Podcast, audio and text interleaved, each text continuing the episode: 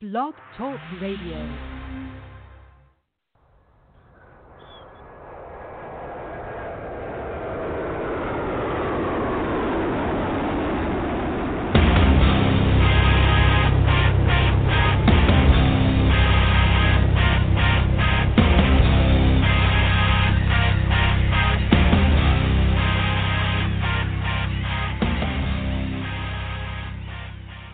Happy Friday, everybody. Welcome to the Michael Cutler Hour. I am your host, Michael Cutler. It is May the 24th, 2019, Memorial Day uh, in the offing, just uh, starting tomorrow. Tonight, uh, if you look at the traffic around New York City. Um, and I thank you so much for joining me. Um, and I thank you for your interest in the immigration crisis and the other challenges that America and Americans face today. Unfortunately, the mainstream media seems to have a serious problem providing the news, providing perspectives that are contrary to groupthink, common knowledge, whatever you want to call it. The purpose of my program uh, is to provide you with the perspectives and the information that you're not going to get from the mainstream media. I've been doing this in one way or another ever since the terror attacks of September 11, 2001 when the ashes of that conflagration, the ground zero, landed on my home and my neighborhood, and in part contained the remains of some of my neighbors. It's incredible to me that after 9 11, after we have seen the damage that could be done to our country, the thousands of people killed, and it's many more than the 3,000 who died immediately on 9 11, or nearly 3,000, because in the years that have followed, more and more people have been sickened and have died terribly, painfully, because of diseases that they contracted as a direct result of their exposure to the toxins that were released when the towers collapsed in lower Manhattan. In fact, the Zadroga Belt was named for a police officer believed to be the first responder to have perished because of that exposure. It seems as though every 10 days, every two weeks, another first responder, principally, this is first responders, but not only, firemen, uh, EMTs, federal agents, uh, police officers, people who rushed in trying to desperately look for survivors and then combing through the rubble looking for human remains to help to bring closure to their families. Um, and yet, nobody wants to remember that first and foremost, those attacks, first and foremost, were principally made possible by multiple failures of the immigration system. That's not my statement. That's what the 9 11 Commission, to which I provided testimony, made abundantly clear. And even now, when you hear references to 9 11, they talk about the tragedy of 9 11, 9 11, 9 11. That's all you hear. The 9 11 memorial. What's left out of the conversation is that had there been no terrorist attacks, there would have been no fatalities. Understand the issue. Uh, therein lies the problem um, the American people are being kept pretty much in the dark uh, because of uh, all that is happening um, when um, when you have borders that don't work. Um, so uh, understand where we, where we go with all of this. Um, we have got to wake up to the dangers that we face. We have to understand the realities that we're dealing with. Our borders are our first and last line of defense against drug traffickers, against terrorists, against fugitives from justice. Uh, yes, against aliens who may have dangerous diseases. In fact, um, we've had executives uh, in the county governments around New York City calling for the federal government to demand, to absolutely demand vaccination records of, of people traveling into the United States because of the measles outbreak we see where uh, some of those um, detention centers where the aliens are being held after they enter the country illegally um, have epidemics of the mumps, of the flu, dangerous diseases. Yet, if you dare raise the issue, you're accused of xenophobia, you're accused of being a hater, you're accused of being anti immigrant. You know, our immigration laws are among the most generous in the world. Every year, the United States admits over a million lawful immigrants. That's more than the rest of the world combined. Understand what that means. But it seems as though no matter how many immigrants we admit legally, the open borders crowd, and it's both sides of the aisle, make no mistake about it, want to keep on that flood of people into our country to placate the U.S. Chamber of Commerce, to placate the immigration lawyers who see clientele, who placate the universities because they know that these kids are going to go to school, and the list goes on and on and on. The banks are happy to move the money. The real estate people are happy to flood the country with more people who need more housing, which jacks up the price of housing and the value of real estate. They're making out like bandits. Never mind that people are being killed. Never mind that aliens are being exploited and exploited terribly. Um, I don't see illegal aliens as my enemy. They are being victimized and victimized by our own politicians and their politicians. The very politicians who jump up and down and talk about compassion know damn well that the only reason an employer hires an illegal alien is to exploit that individual. This isn't an act of compassion. You don't hire illegal aliens because you're being compassionate. Yes, I've seen cases where one or two people were hired and they were illegal and the employer felt bad for them, and that does happen. But when you can walk into sweatshops, and I did, remember, I'm not speaking through my left ear. I was an agent for 26 years, and I spent four years as an inspector at Kennedy Airport. I spent a year as an adjudications officer. I saw this up close and in person day after day after day for more than 30 years. And I'll put my experience on the line against any of the talking heads that spew utter garbage in the mainstream media. They don't know what in the world they're talking about, but their mouths are flapping. Goodness, I wish they had had my parents. They would have learned some important lessons. You know, I, I remember at the dinner table, and my parents didn't have opportunities for education. My dad had an eighth grade education, but he was a tradesman. He was a plumber. He was a union member. And I will tell you that I will take one true craftsman, tradesman, over a hundred pencil neck geeks that are nothing more than con artists. When you look at the nonsense that the banks come up with, I didn't know three card Monte was a product. You look at America's blue collar workers, they built this country. They're the heart and soul of this country. Yes, we need the doctors and the scientists and the engineers and the lawyers, but without those construction workers, those surgeons would be doing surgery in the middle of a grassy field and they'd have to use sharpened rocks instead of scalpels because it's the people in the factories that build the, their instruments and, and everything else that we use. They built society. They continue to build society. And you have these dirtbag politicians talk about the work that Americans won't do. Those lazy bums that run their mouths don't know how to do a day's work, but I can tell you that America's blue collar workers do but they want to get a living wage. What a unique thought. Imagine making enough money to support yourself and your family. And Alan Greenspan runs around and talks about how we need to import more high tech foreign workers so that we can attack the problem of wage inequality. Because if we could make American high tech workers the privileged elite, as he had the unmitigated chutzpah to refer to them, we could take care of that wage premium. And if we got rid of it, then we would narrow the gap between Americans with skills and those with lesser skills. In other words, let's destroy the middle class so the poor will have no one to be envious of. Unless you want to be envious of Greenspan, old and ugly as he is, the guy is a gazillionaire. But he has the nerve to call American middle class workers the privileged elite. This is what we are up against. It is toxic, it is anti American, and it's costing lives.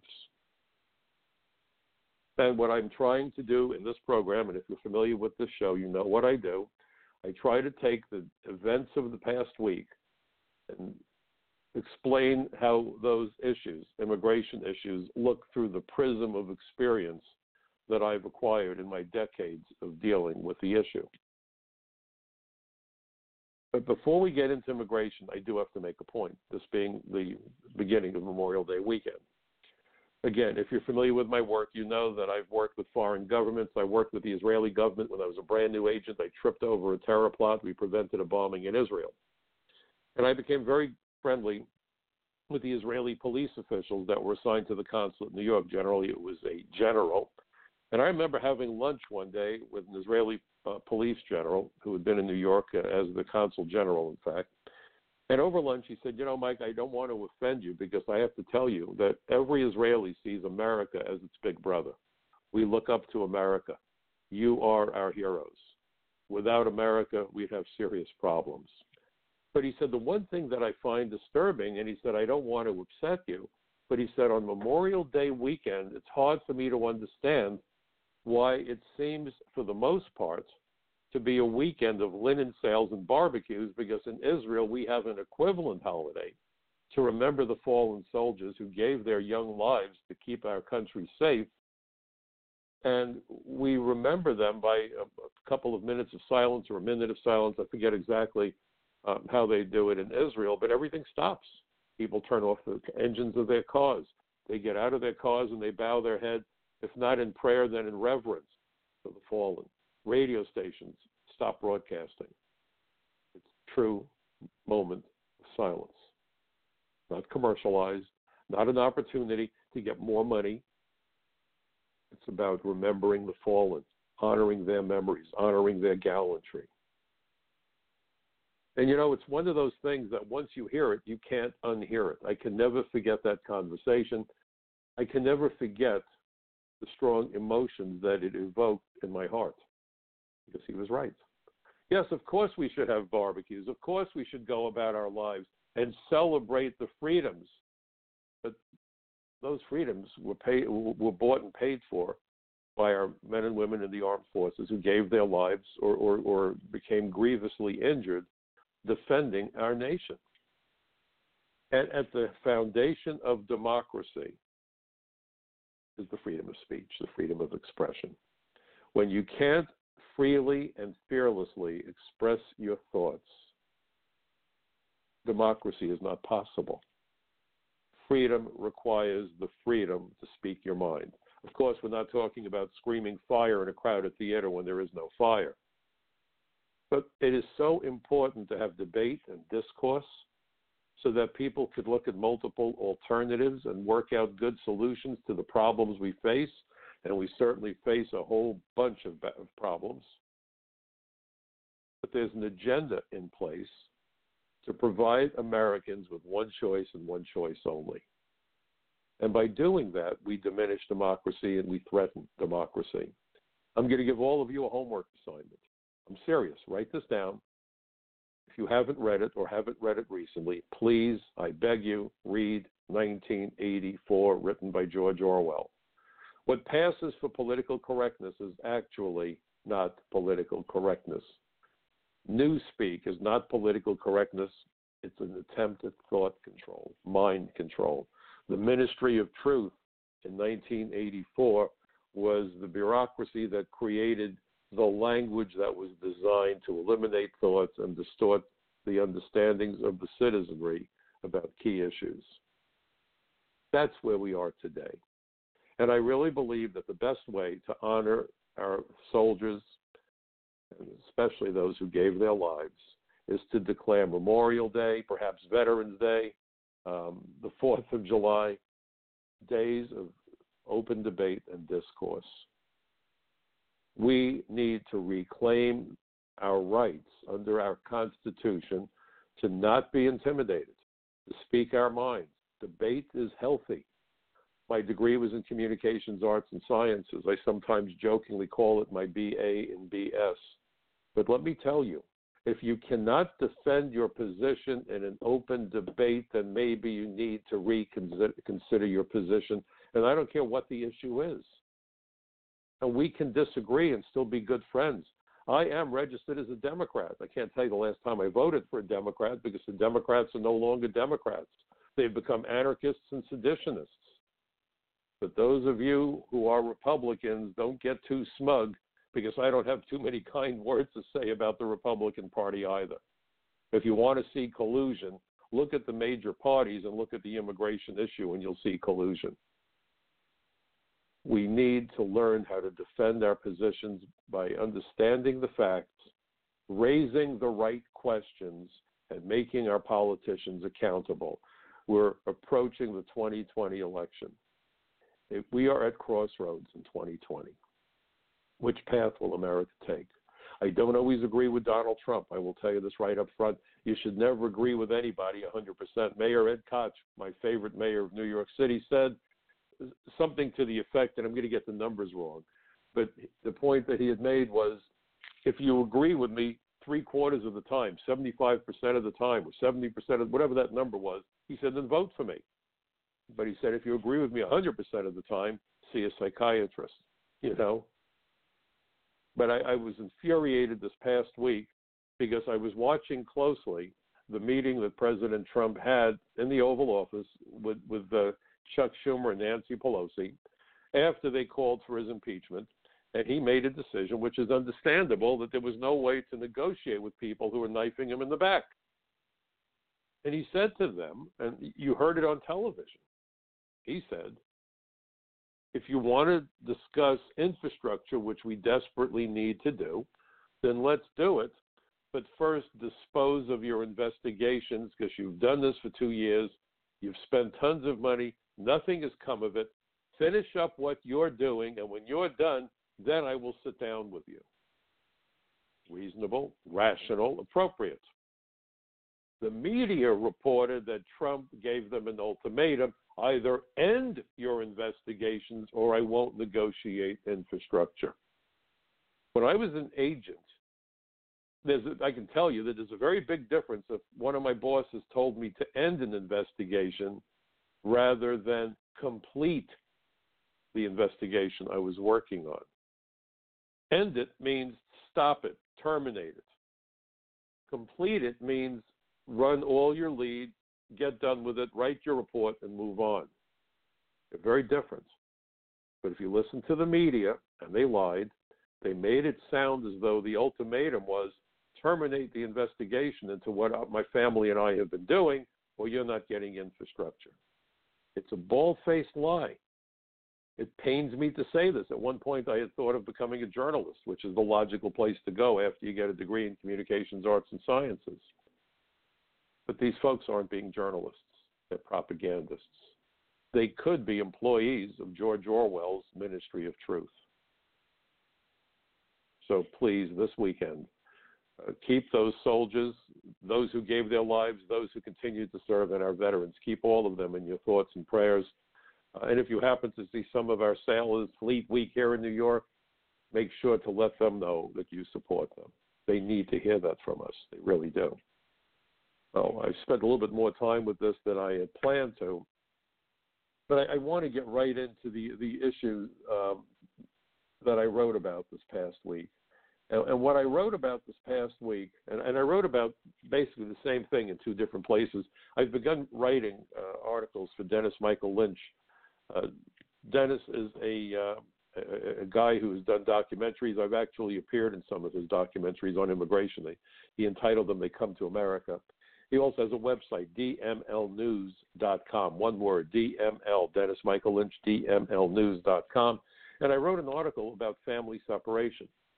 We're hearing all of, again, the noise from the media and the left. Trump is separating the families. That's all we're hearing about.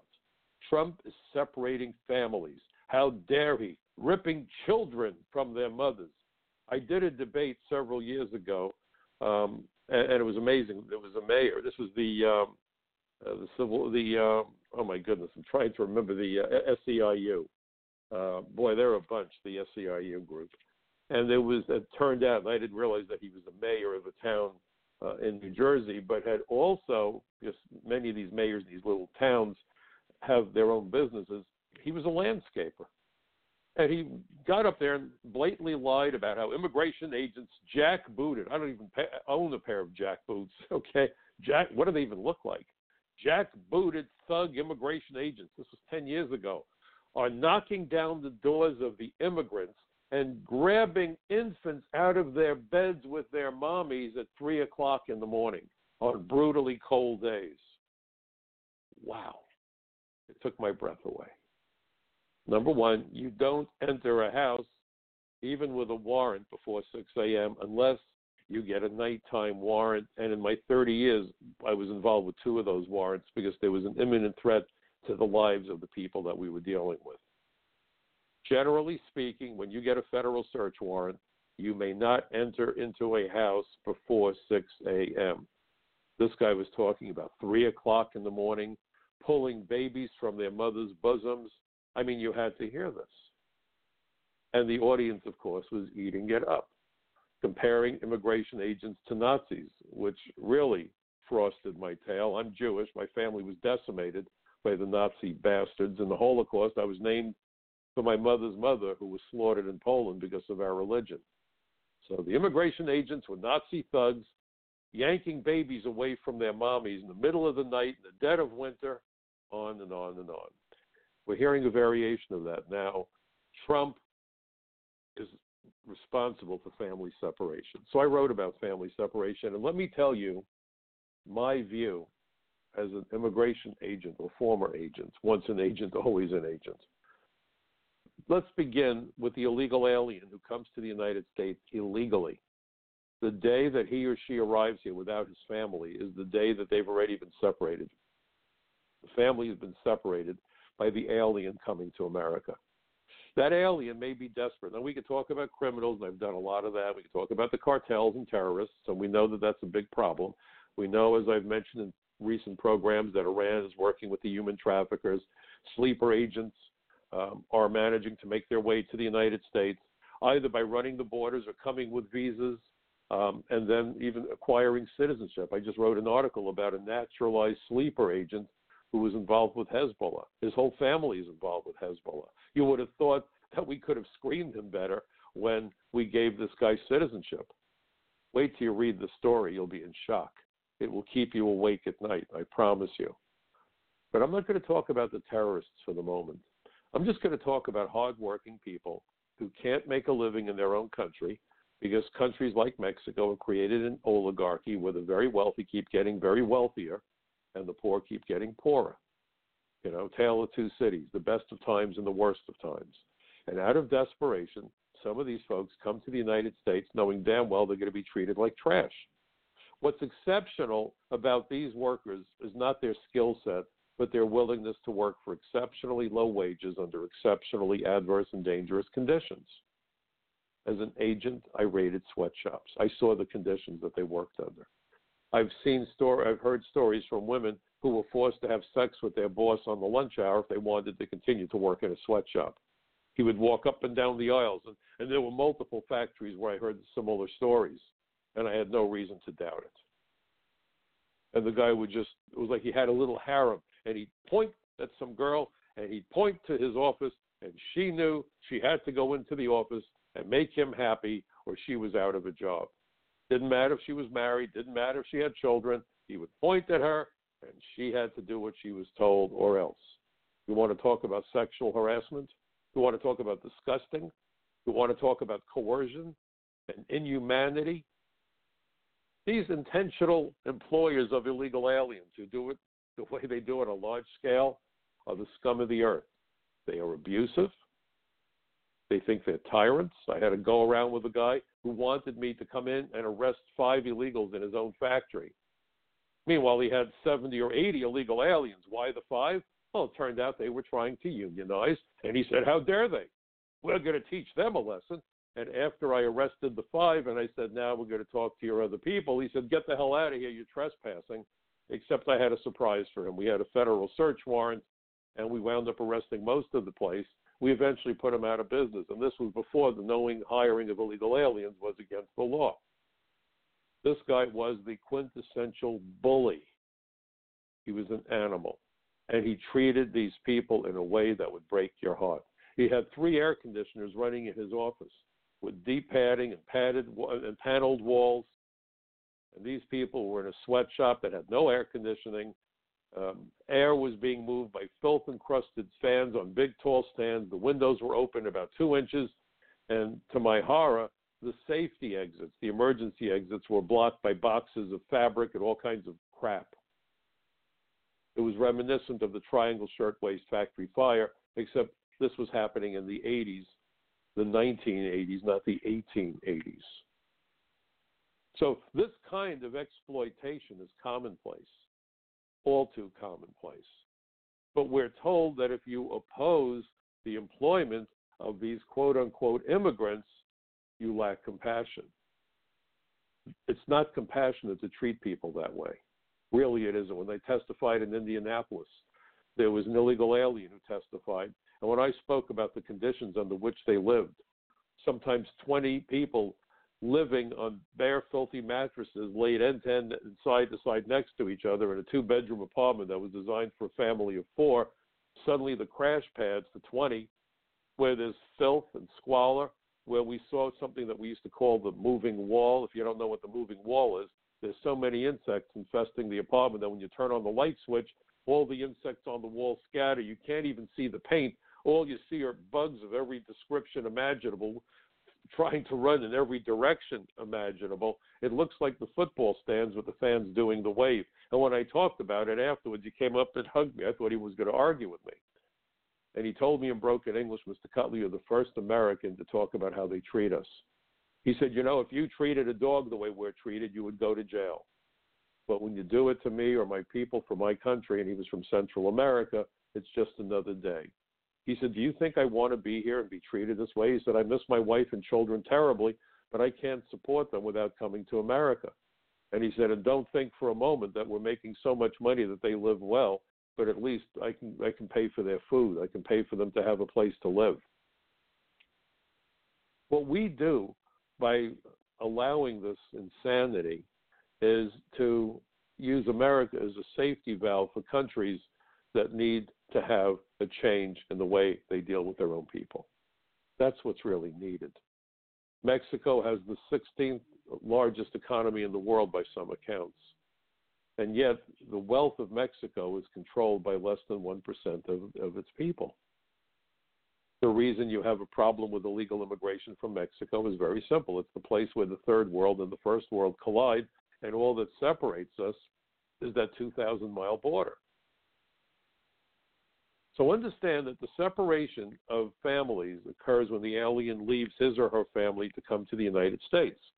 In the old days, the solution to that sort of family separation was to deport the illegal alien and reunite them with their family. But the politicians who want to manipulate the system to flood America, to placate that demand for the cheap labor, and the the uh, clients for immigration lawyers and the movement of the money that the banks are so happy about and so forth. They say let's let's reunite the families, but we'll do it in the United States. It's illogical, it's crazy, but it's one of many arguments that you hear when we engage in a debate about immigration. And of course, they always throw in for good measure that our immigration laws are racist. I just saw a program about that. It's an example of America's racism. If you look at our immigration laws, specifically Title 8, United States Code Section 1182, it enumerates the categories of aliens who are to be excluded from the United States. There is not one single solitary word that differentiates people by race, by religion, by ethnicity, none of that. It's about aliens with dangerous communicable diseases or mental illness, aliens who are criminals, fugitives, spies, terrorists, human rights violators aliens would likely become a public charge, or aliens uh, who, if they worked, would be displacing Americans and having an adverse impact on wages and working conditions for Americans who are similarly employed in the United States. There's nothing racist about it. It's common sense. If you look through the peephole of the door of your house before you let a stranger in, you're not being racist. You're not being xenophobic. You're being prudent. You're being cautious. You're being sensible.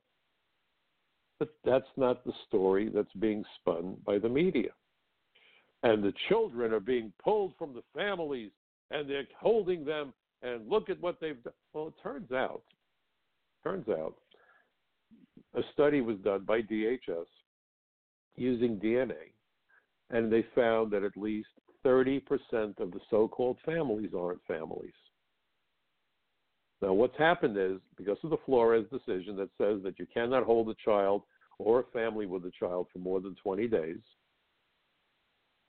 it simply means that if you come to America with a minor, you have literally a get out of jail card. The child is the get out of jail, jail card. We also have seen cases where aliens in their 20s claimed to be teenagers and they got away with it. Some of them were members of gangs and criminal organizations. Okay? So children have now become a very important commodity. See, alien smugglers don't look at aliens or people as human beings. They look at them as a load a load of bricks, a load of pot, a load of cocaine, a load of aliens. We frequently hear the term coyote used to describe, to describe smugglers. Now, I'm willing to bet that many of you don't know why they use the term coyote. This is they, it's done in Spanish. Uh, coyote, same word, spelled pretty much the same way, is the smuggler. Guess how they refer to the smuggled alien? Pollo. Now, if you don't know what pollo is, that's the Spanish word for chicken. Not as in coward, but as in, you know, dinner. Because what do coyotes generally like to eat? Coyotes eat chickens. You see, it's a pernicious, if you want to call it relationship, certainly not symbiotic. It's a parasitic relationship. So you have the smugglers bringing the aliens into the United States. The aliens are scared to death.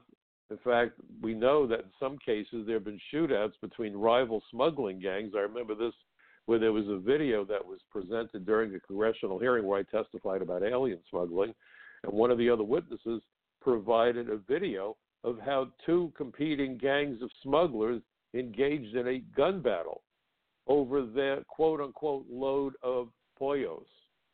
People died. There was blood everywhere. They absolutely went guns blazing after each other because each one wanted to capture the aliens from the other and the money that they would be able to extort from their families once they got to the United States. Not a very romantic picture, is it? And in the middle of all this, we have children. And now minor children are the most important commodity going because of the Flores decision about not being able to hold aliens in custody more than 20 days. There was a press release and a news report that was the predication for the article that I just wrote for Front Page Magazine. Please go to frontpagemag.com after you listen to my program the title of my article, Alien Smugglers Exploit Infants, while the left declares that there is no crisis on the border.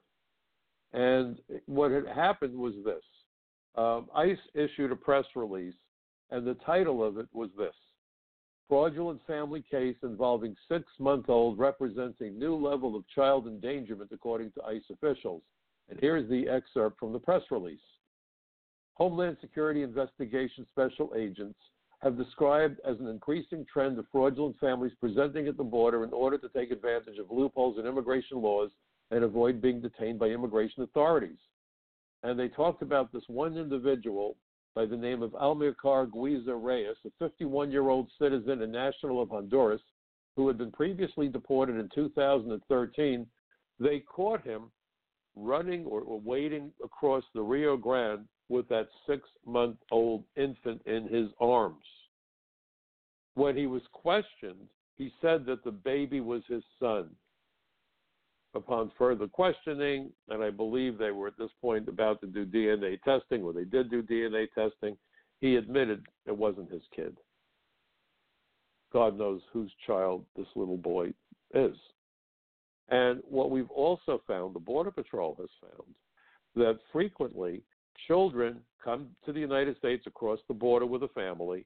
The family is released because of the Flores decision. And guess what happens to the little child? He gets sent back to Mexico, not to be reunited with his real family, but to become, if you will, a de facto visa, a de facto get out of jail card for yet another family. And so the child gets used again. And then he gets sent back again, not to be reunited with his family, but to accompany yet another family of illegal aliens into the United States. If this isn't child endangerment, if this isn't immoral on a scale that I don't even know where to begin. Now, we're being told that the families are renting out these children, quote unquote, renting them out.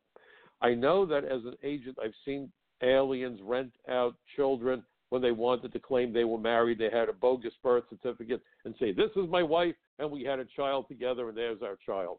Not really their child, but they tried to do it. But meanwhile, the mother of the child is, is, is in the apartment next door or upstairs, or maybe she's hiding in the bathroom. Okay? So she gets paid money. They look at the child, the mother gets the kid, they go home, and she walks away with whatever money they gave her. It's immoral, it's a crime, it's a problem. But you don't see a major risk to the child's well being in that case. We know that families have rented children to apply for welfare and say, look, we have eight kids. They have no children. The eight kids aren't theirs. Welfare comes. They look at the apartment. They see all the kids sitting on the couch. They make note of what they saw, and the kids go back to the apartment next door. But here we're talking about taking a child from its parents in one country, turning it over to smugglers who would just as soon kill the baby and leave him in a garbage can to dispose of the evidence after the fact. And I, I wouldn't even doubt, as horrible and horrific as that might sound, I wouldn't even doubt that that hasn't happened. Next to terrorists, human traffickers are the most pernicious and lowest forms of life you will ever encounter in this universe, I assure you. I've dealt with them. I speak from personal experience. They are filth, okay? They are slime. They rape women. In fact, women take birth control pills before they anticipate the trip to the United States, expecting to be gang raped. I've been in the desert along the Mexican border, and you see the rape trees where the panties from the these rape victims are tossed up on the trees as a trophy. We were here. That's what we're talking about. So children are being given over to smugglers, or maybe not. Because I have another theory also. I believe children are being kidnapped. And don't think it's that far fetched. We, we see these sociopaths who have killed pregnant women and ripped the baby out of the dead woman's uterus because they wanted a child. Not for this purpose, because some woman wanted a baby, whatever. There is no end to the depravity that humans are capable of. That is the one thing that I will tell you being in law enforcement does. It really does pretty serious damage to your faith in humanity.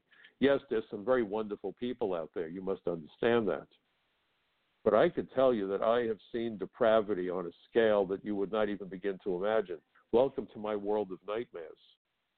And so it is not beyond the realm of possibility that children are being kidnapped and then being used this way.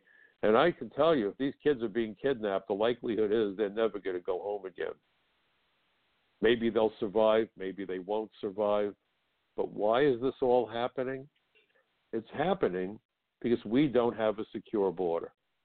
It's happening because the message across Latin America is very, very clear. If you can come to America with a baby, you're guaranteed getting in. It's a guaranteed ticket to enter the country. Undoubtedly, you will succeed if you bring a child. And what age child do you think is best? The younger, the better. Come across the border with a 10 year old, a 10 year old on questioning might well say, I don't know who those people are. I have no idea. But how in the world could you interview that six month old infant who was being brought across the Rio Grande at great danger by an illegal alien who had previously been deported, perhaps had a serious criminal history? And no one on the left is screaming about how these children are being endangered, how their lives are being destroyed forever, the damage being done to their families. If those children are not returned to the families, do you think they will ever be the same? When we lose people, it's not the flu, it's an amputation. I've lost family members to cancer, and I can tell you I still have technicolor nightmares decades later. So we're talking about damage being done to families and children in the third world because America has an insatiable appetite for cheap exploitable labor, foreign tourists, foreign students, and clients, for immigration lawyers. See, that's what we're really dealing with. When a child dies in custody of ICE, it makes headlines. 12 year old died. What did they do to that child? Meanwhile, the children that are dying are generally dying because they've been sick. They came to the United States extremely ill and they died.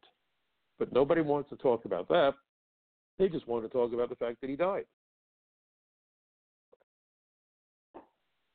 There's another form of family separation, by the way, and, and this has to be noted. You have people who are being killed by criminal aliens. in fact, there was a horrible story. I was on with Bobby Gunther Walsh this morning over at his radio program in, in uh, Pennsylvania, and we talked about these two El Salvadoran members of MS-13 who were arrested by the police in Prince George's County in Maryland. They were charged with conspiracy to commit murder, attempted murder, robbery, and several other serious crimes. They eventually, I guess, pleaded guilty to, to robbery. And ICE lodged a detainer. And there's a huge problem with MS 13, by the way, in that part of the country.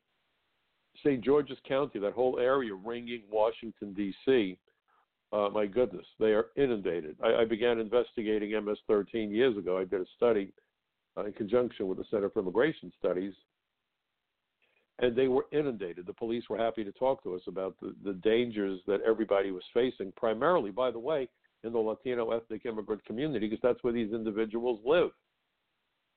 They're the ones who are recruiting these children, teenagers. And as it turned out, Princess George's County, because they wanted to give sanctuary to these two thugs, I mean, they're just teenagers Never mind, they were involved in conspiring to commit murder and were charged initially with attempting to commit murder and other violent crimes. They said, oh, these crimes aren't serious enough. Really? So we're going to ignore the detainer lodged by ICE. So they turned them loose. And within a matter of days, they killed a 14 year old girl, bludgeoning her and beating her to death with a baseball bat. Why? They were concerned she might tell the police that they had a relationship to the gangs. We have so many dead bodies that we don't even know where they are in New York. I began investigating MS 13 back in the early 90s. They were a small problem. When Obama's policy allowed unaccompanied minors easy access to our border, guess what happened? We got flooded. We got flooded. You could do a timeline and you could see the numbers go through the roof as soon as unaccompanied minors were given easy access to our border. Some of them are dreamers, by the way. We don't know who's who and what's what without a scorecard, and undocumented aliens have no scorecard. That's what undocumented means. Pardon me. So this 14 year old girl was dead. We have the police digging up bodies all over Long Island, and they are those bodies are attributed to MS 13. Their slogan is kill, rape, control. So we're going to protect them from the evil ICE agents because we all know that the ICE agents are the thugs. The ICE agents are the problem. Our immigration laws are immoral. The dead children, speed bumps on the road to globalism. this is the madness we're dealing with. It's the madness we need to speak out about, going back to my point about the First Amendment. Forgive me while I take a sip of water. I've been doing radio all day, and tomorrow I'll be on uh, the Advocates on WEZS Radio at 9:35 a.m. They're up in uh, New Hampshire. WEZS. My friend Neil Young invited me, so I'll be joining him tomorrow morning at 9:35 a.m. until 10 o'clock to talk about these issues. But what but what you're hearing on my program is not what you're hearing in the mainstream media. Nobody is willing to talk about the way that families have split themselves up. and that, uh, bear with me just one moment here. I, I apologize. I hate when that happens. The problem is that the media doesn't want you to have the truth, and the politicians want to exploit the situation. The politicians are dependent on campaign contributions that are nothing more than thinly veiled bribes. You have immigration attorneys who are members of Congress, both political parties. When you hear the nonsense that we have to get the immigrants out of the shadows, we're really talking about illegal aliens. Immigrants aren't in the shadows. Neither are the illegal aliens, by the way. but it's not about getting them out of the shadows, folks. It's about getting them into the law firm waiting rooms so they can make money off of them. Everybody, but everybody is looking to exploit the immigration crisis, even though they know it's undermining national security, public safety, public health, and wages and jobs for Americans. It's leading to homelessness as wages go down and housing goes up in price. More and more Americans are finding it more and more difficult to pay to live in an apartment when you look at the way flooding our schools impacts the education of our children, particularly America's poor and minority kids. the wealthy can always send their kids to private school, not a problem for them. But if you are living in poverty and buying school supplies is difficult, and you wind up in a school where a sizable percentage of the children are getting English as a second language because they don't speak, read, or write English, it means that that school will not have the resources to provide other courses of study or services for American children, for example, American kids with learning disabilities. We are shortchanging Americans from the moment they're born to the moment they go to school to the moment they look for a job, all in the name of globalism. It's a con game being foisted on us. And unfortunately, for far too long, Americans have been gullible. And we're fighting with each other and we insult each other. We need to sit down and compare notes.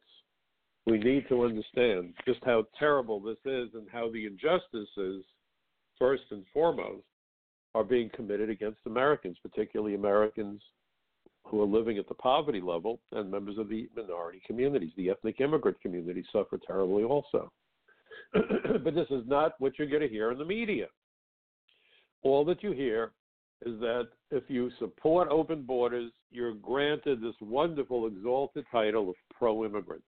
If you suggest that we secure the borders against illegal immigration, you're branded as anti immigrant and a xenophobe. and that's the language that sets the tone for the discussion that follows. The idea is to put those of us who understand the purpose for our immigration laws on the defensive so that the average American will think that there's something wrong with people like myself because I actually believe in securing our borders. it's madness.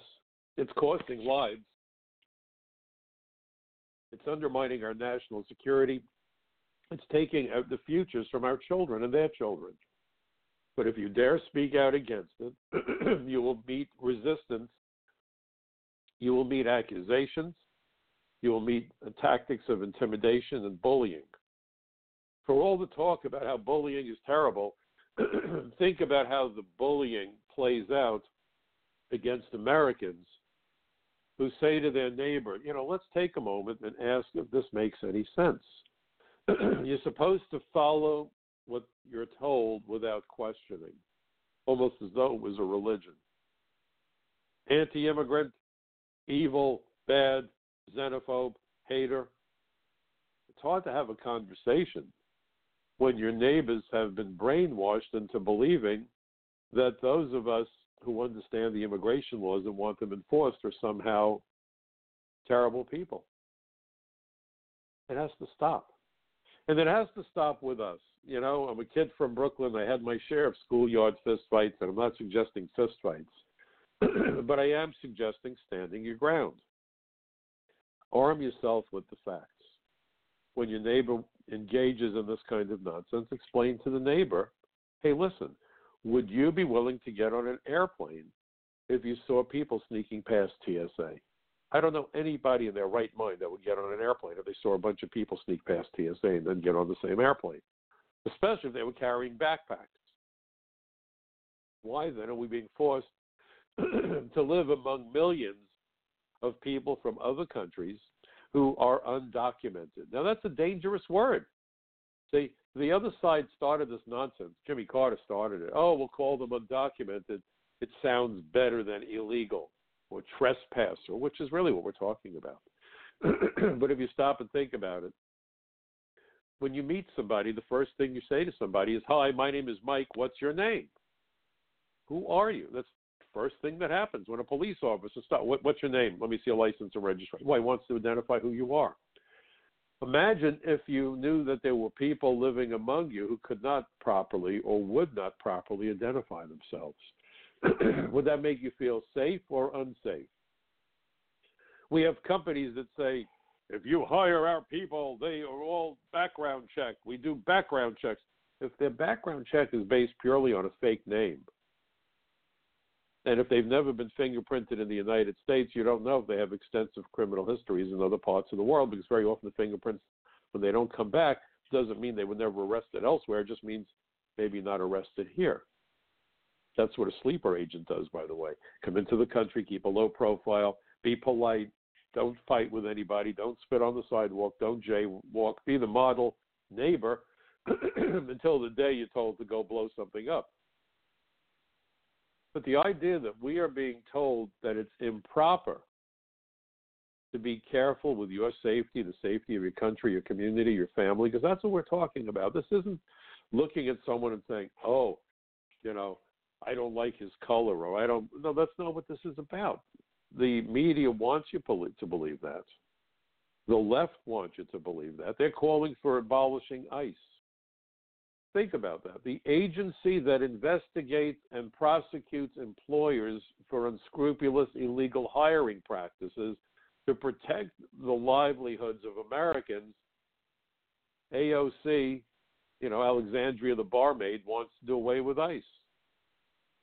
If you're really about labor, which is what I thought the Democrats were about, because that's why I became a Democrat when I was growing up, wouldn't you want ICE agents to be out there aggressively prosecuting employers who knowingly hire illegal aliens? Of course you would. Why then would you want to get rid of the agency that has sole authority to prosecute employers for hiring illegal aliens? Obviously, she doesn't see this as a problem. It's the desired effect, you see? Who do you think goes after human traffickers? ICE agents. You want to get rid of the agency that goes after alien traffickers, alien smugglers, human traffickers. Why? and by the way, ICE agents are also in the position to investigate and ultimately prosecute or help with the prosecution of lawyers who are crooked. You got to wonder. Draw your own conclusions. But ICE agents don't only arrest illegal aliens. They are the ones that go after the employers, they go after the terrorists, they go after the drug cartels. The second largest number of agents assigned to the Joint Terrorism Task Force in point of fact are immigration agents. And the Democrats want to do away with ICE. Of course, the Republicans don't want to hire ICE agents. That's why we only have 6,000 ICE agents for the whole country that number is so pathetic as to be almost meaningless, and half the agents are doing customs work. Think about it: the sea and customs, and ICE is customs. So immigration law enforcement is hated by both political parties. Be clear about it. So the Democrats can go out there and say we need to totally abolish immigration law enforcement. What they're really saying is let's pave the road for the unscrupulous employers. Let's pave the road to the gangs. Let's pave the road for the terrorists. Let's pave the road for crooked lawyers. Really? Doesn't this cause you to wonder what's really going on? You know, the first step in problem solving is to number one, identify the problem and acknowledge that there is a problem. When people say to you there's no emergency on the border, even though Border Patrol has been clear about this. They have record numbers of apprehensions. A month ago, over 100,000 were apprehended, 100,000. And we don't even know what's coming across the border that we can't find because much of the resources, and I've written about this, have been taken off of Borderline Watch and they're being used to deal with the aliens in custody. It's kind of like the Calais deception. Please read my articles about it as we approach uh, Memorial Day. Think about D Day. D Day was preceded by the Calais deception to get the Germans to split their defensive forces so that we could succeed at Normandy. We had the Germans convinced we were coming in through Calais.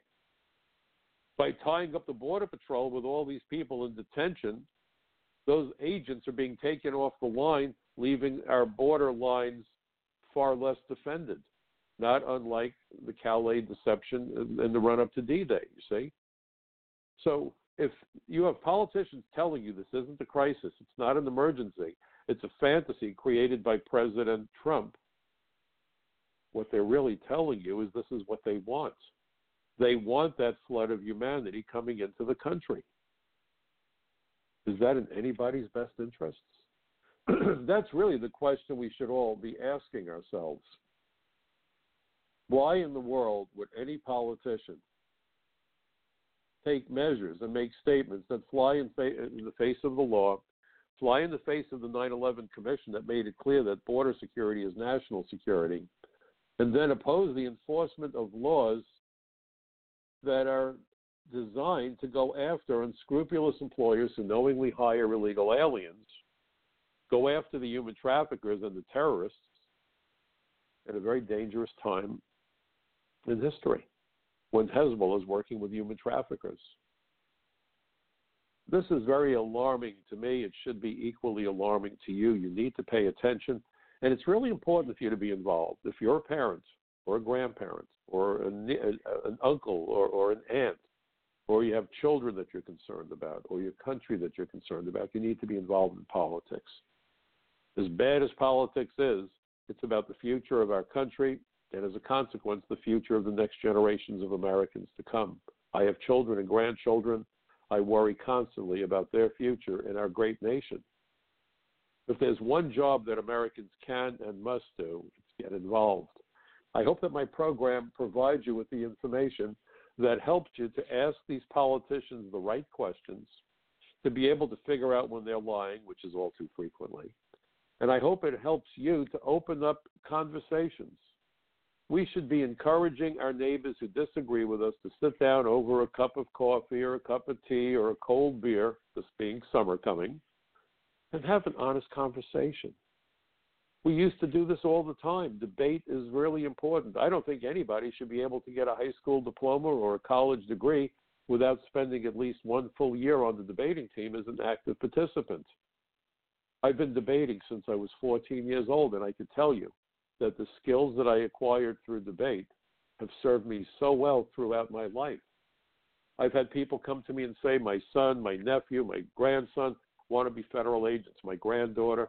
Should they take criminal justice? And I say to them, they can, but I think they'd be better served taking a course or, or studying communications arts and sciences because that's where you learn to ask the questions. That's where you learn to analyze the facts and think on your feet. Um, it's been said that uh, you judge a person's intelligence by the questions that they ask. That's what debate teaches. Let's ask our neighbors those questions in a calm and logical and rational setting. Let's open up those dialogues of communication. Because I really believe that the facts are on our side. I really believe that if the American people truly understood what immigration was about, that it would not be a divisive issue, but an issue that all Americans, irrespective of political orientation, could could agree about. Yes, there's points of difference here and there, but essentially, the idea is to keep out number one people who have no inherent right to be in the United States to make certain that we don't let in criminals or terrorists, people with dangerous diseases, or people who would displace American workers. I remember that there was a time when people would be upset if there was a promotion coming in a company. People would be furious if somehow somebody working at another company was brought in to take that new job. Today, frequently, we're not seeing people coming from another company, but another country. When we're told that America needs to employ the best and brightest so that we can lead, I'm from Brooklyn, and in Brooklyn, we have a term for the world's best and brightest we call them Americans. Please get involved. I always like to make the point that democracy is not a spectator sport. Uh, again, please tell all your friends and neighbors about my show, about the website, michaelcutler.net, frontpagemag.com, dmlnews.net. Uh, have a great weekend, everybody. Remember the soldiers, and we'll see you next week. So long for now.